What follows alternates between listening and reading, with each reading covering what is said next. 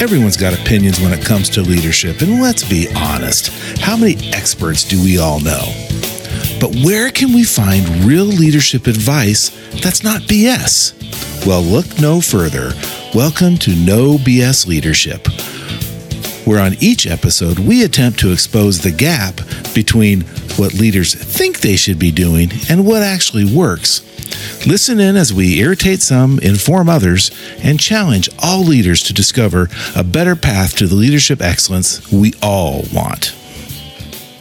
Welcome back, everyone, to another episode of the No More Leadership BS podcast. I get the honor and joy of hosting this episode. I'm Jeff Geier from Phoenix Coaching. Golly, I don't even know where I'm from. How do you... There's another episode right there, folks. If you don't know where you're from, how can you figure out where you're going? I don't know. Anyway, Conroy, what'd you put in my coffee this morning, buddy? Come on. Oh, my goodness. This solo interpretation of Who's on First brought to you by Jeff Geier, ladies and gentlemen. That's it. I'm on first. No, I'm not. I don't know. Boy, the last 14 seconds there ought to give people hope that there's that you can get too. Oh, my goodness. I'm here with my very best friends and leadership gurus, Myra Hall, Geoff McLachlan, Jeff Conroy, and Dr. Sam Jennings. And we are glad you, listener, are here today. And today we want to talk about what do you do as a leader when things around you seem to be maybe spinning out of control or maybe just just feels like a whirlwind, however you want to describe it. There's all kind of things happening. There's people coming and going and employees not happy and other employees happy and clients coming and telling you that your product's no good and wanting refunds. And it's just maybe the dog even tried to bite you when you got home last night, and just things are out of control. And I'm here to tell you that we can't control sometimes the things that are happening to us. And you've all heard that the only thing we can control is our response to them. So when everything seems out of control, one thing I do have, and in fact, it may be part of my superpower packet, is that I can control my mindset. I can control how I think and react and talk about the things that are happening to me. Dr. Sam, I want to go to you first. How does mindset play a role in leadership? I'm glad you came to me first because I have a brief story, but also I know that Geoff is going to say day drinking. I just want to put that out there right up front. That's not the only way to respond. He beat me to it, damn it. In my mind, I came up with a phrase. I'm not sure if I've heard it and recycled it or what. I had a colleague, a direct report, and the work situation was just, it was rough and things were not going smoothly from any angle. And my response was, can't keep it from raining. I can hold the umbrella. My thought process in that moment was, there's a lot going on. What can we do right here to help manage what we can influence? So the mindset is, yeah, it's chaos, but it doesn't have to be everywhere. And the stuff we can influence, let's do. If we can't, put out of our mind. Pay attention to it. We don't have to worry about it in the same way. Just know where that's taking the path and be mindful. Let's not borrow stress from somebody else's problem. So then we would look at our operation, our team. How can we move forward in a meaningful way with these folks in this moment, regardless of what's happening outside the doors? It was helpful. It wasn't the fix. It was helpful because when there's chaos, there's still chaos. But at least for a while, we could really focus in on how to make meaningful change in the context that wasn't the greatest. Ooh, that's a good point. The fix, this isn't a one and done kind of thing, right? The chaos ebbs and flows. Mr. Right. Conroy, when that chaos is coming or it's there, I don't know if it's human nature. Maybe you could talk a little bit about this, that how many times have we thought ourselves or heard people say there is nothing going right? And that probably actually isn't true, or is it? Great question. I don't believe it is. So, when my youngest daughter was 2, she decided to ride our basset hound dog. The dog bit her in the face. And for years, my wife would always say, Jeff can't stand blood. Jeff, the whole thing about you're going to break down in a crisis, how he's going to handle crisis. And so I was in a meeting and I got a message brought into me saying, it just progressed. Your daughter's been bit by the dog. Your wife's taking her to the doctor. And then it says, your wife's taking her to the emergency room. And then your wife's taking her to the hospital. And the thing just escalated. So it was one of those, just finally said, I got to go. So I ran up to St. Vincent Hospital in Portland, and I could hear her off the elevator, and I could hear my daughter screaming from the other end of the hallway. It wasn't even in the room. And I walked in and I said, I'm the father of the screaming child. And the nurse said, it only leads you right back there. And quite honestly, I went right up to her face and I'm talking to her as they're injecting her with Lanocaine in the wounds and things like that. It's that calmness. After it was all said and done and she was all stitched up and we were home, I was shaken. But I think as a leader, when chaos is happening, there needs to be that calmness, that person that needs to, let's keep the eye on the prize. Let's keep the eye on what we're doing. And let's keep us focused. As a leader, I've done that many times. I had a double homicide happen 50 yards from my office. Staff was losing it. My focus was taking care of the staff. After that happened, I had a couple drinks. But for about 3 days, I made sure therapy services were there. I made sure they had counselors to talk to.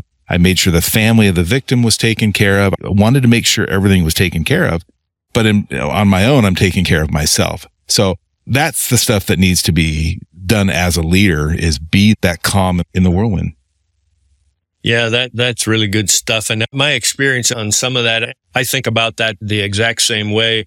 And I'm also glad your daughter recovered perfectly. I'm not so sure about the Basset Hound, but the daughter's doing great. But I was thinking, it took me a while to learn that, yes, as a leader, my job is to be that stabilizing, one of my jobs, to be that stabilizing force in the workplace and that calmness, Jeff, that you were just talking about. Yeah.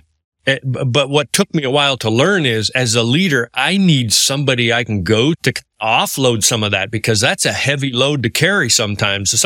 And sometimes it's maybe not that heavy, but you have to carry it for a long time. Yep. And it took me a while to assemble a very small but very close group of friends and confidants that I could basically just offload to. And I found it to be a very, lethargic experience that it... Cathartic. There you go. Thank you. Lethargic. I was it's lethargic. Like right? Dart to the face. There you go. And Jeff, you're right, because I too have one of those groups. We call ourselves the G4 because it sounds better than having beer with the guys on the calendar. But yeah, you have to circle and they're all CEOs of nonprofits. And it was, you're right. You are 100%. I sat there and teared up and cried, and they understood. Right. You need absolutely. That. You need that group of friends, that understanding friends. Myra, so I know your experiences has had episodes or seasons in it where the people you were leading and the organizations you were leading had lots of chaos and change and stuff in them. As a leader, what kind of approaches or secrets or superpowers did you use to get through some of that stuff? I never felt like I was very in control or mindset, or Jeff Conroy said, you keep calm, carry on type of thing.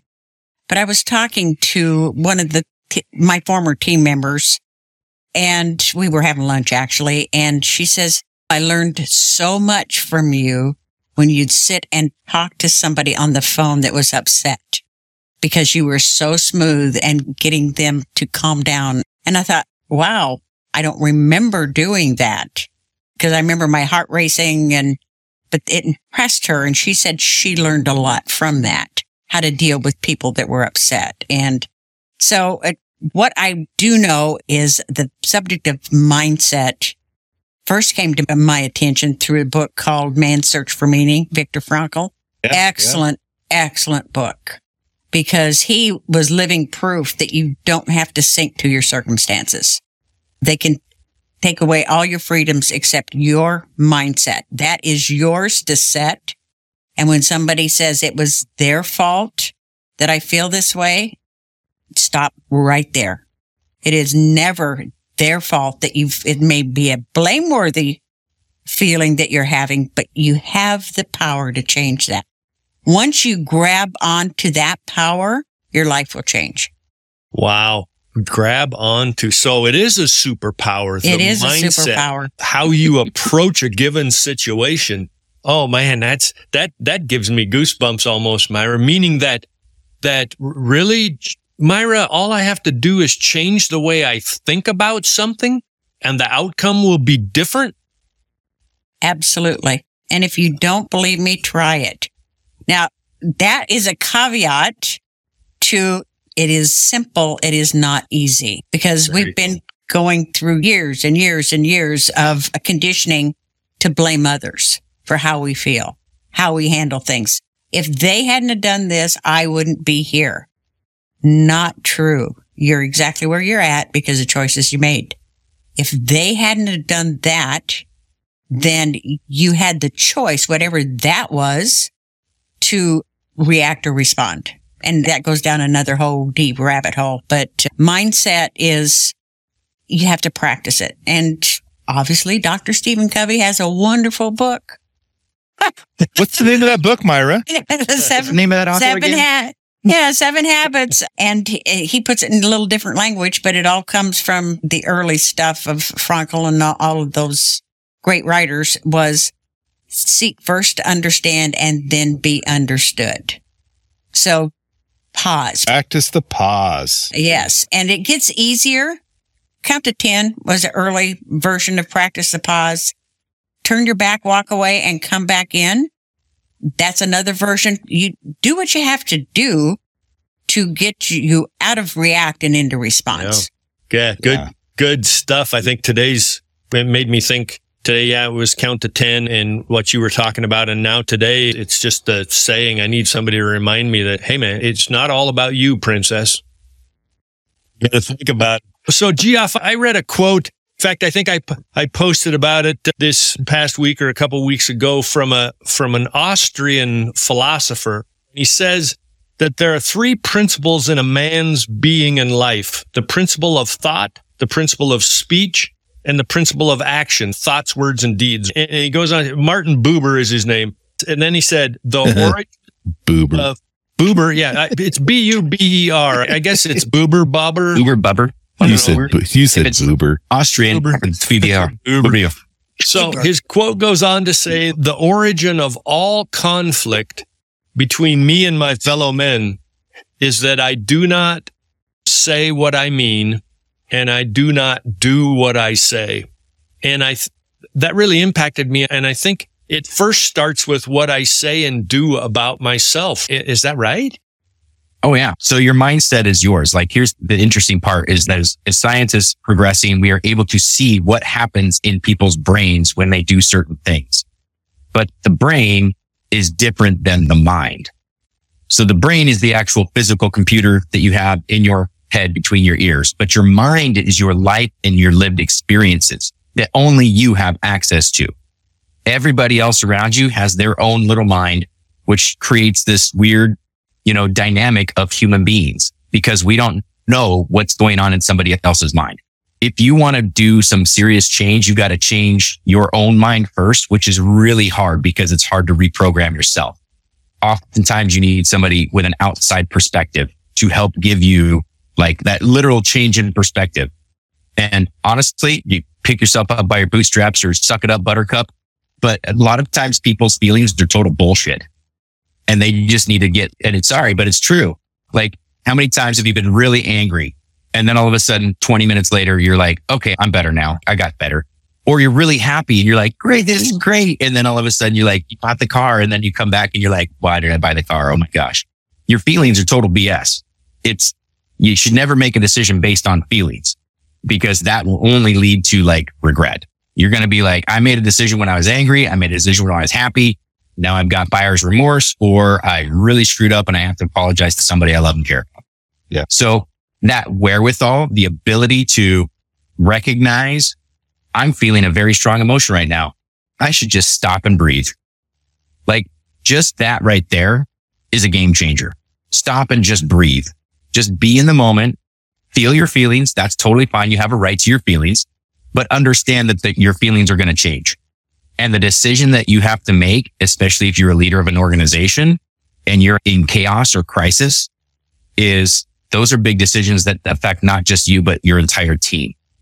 And so if you just take a moment and breathe, it allows you to get a different perspective. Sometimes it's literally just that breath that you can take. If it's like box breathing from the Navy SEALs, or if it's Wim Hof breathing, or if it's literally just taking just a couple of seconds to take a really deep breath, it will make a difference in your life, because you then get this, just the moment to pause.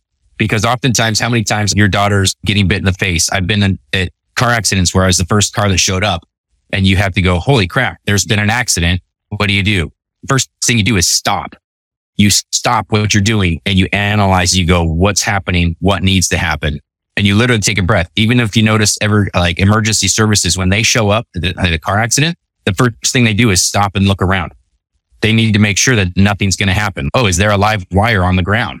Okay, we can't get there because that could mean we're going to be out of commission, and we can't save anybody if we can't save ourselves.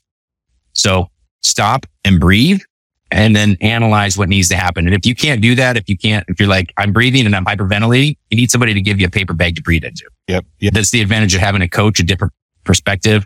The G4, you have these people that can support you with an outside version, like, hey, what's going well? Everything's a total mess right now. It's a fecal fest, but what is going well?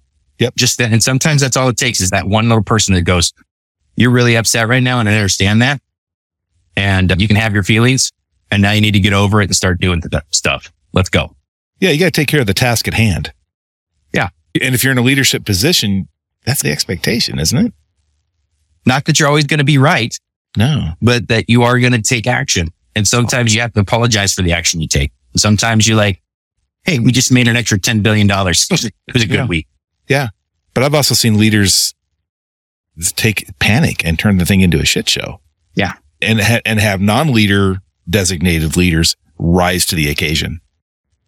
Yeah. So interesting. I was going to say, yeah, what you just said there. Yeah. As a leader. Yeah. One of my jobs is to make the decisions and maybe calm that storm a little bit, but in a larger picture or a larger time frame, my job's to teach people all the skills that McLachlan was just talking about, to teach people these coping skills and to train other leaders. That's Dr. Sam, that's your thing. Leaders leading leaders. That's part of our job as a leader, to teach people how to cope in these situations, whether they have the title or not. And the point that we've all made in different capacities so far, I think, is there's nobody suggesting that we don't get to have emotion. If things go poorly, yeah, be angry, be frustrated, be sad, all that, of course. And also, what can you do, right? And there is action you can take, not instead of being upset, have the upset, and then move beyond it. So sometimes with my clients, they may say, oh my gosh, crap week, everything went haywire. My staff is unhappy with the way things are going. I'm not sure what I can do. And my reaction is typically, that sounds like a lot. Let's dive in when you're ready. And also, while you think about that, what's one thing that went right this week? Which is any one thing. Yeah. And typically, I'm not trying to do a little verbal judo and make believe that the bad thing wasn't there. But typically, when they describe the good thing, it tends to override and reframe bad stuff. And they go, okay, yeah, it was bad and I was frustrated, but it wasn't that bad. And now I look at it and I think they did better than I thought they did, or my reaction was not as poor as I thought that it was. So they just reimagine and go, okay, it wasn't as bad as my emotions let me think it was. And so it's, again, it's not trying to push it away. It's just reorganize your thoughts around the matter. And that helps move forward in a meaningful way. Wow, that is really good stuff. Boy, this episode's been packed full of tricks. They're really not tricks, they're tips and things that we all can do and all have done. In fact, the stuff that you just laid out, Sam, and the stuff that Geoff laid out on how to get your mindset to be in a place that will help you move forward, to help you win, to help you attain the goals that you're working towards. That's really good stuff. And coincidentally, this episode has been brought to you by the No More Leadership BS team. I don't know. We're the G5, I guess, Conroy, huh? Not the G4. Mm. And hey, the BS5. The BS5. There we go. That's more appropriate. Yeah, No More BS5. We're giving it to you straight today, folks. Hey, I see by the Mickey's hand on the wall here that we are out of time for this episode. So if you have found that this has been helpful, we'd really like to know, right? Sometimes podcasts, we just put out this great content and this great information in today's episode, things that you can actually do to help you. And we never hear from people about, wow, did that work? We know it's going to work if you do it, but it'd sure be great to hear from you. So reach out to us. We're all over social media, No More Leadership BS. You can email us. That's old school anymore. We don't have a fax machine, but you can email, ask us at no more. See, I don't even know. It's so old school. Ask us at leadershipbs.co. There we go. Ask us at leadershipbs.co. So for Miss Myra Hall, for Geoff McLachlan, Jeff Conroy, and Dr. Sam Jennings, I'm Jeff Geier. Have a great day. Implement the stuff we've been talking about and let us know how it's turning out. We love you. We'll see you again next week on another great episode. So long, everybody. Bye. Bye. Peace. Better bye.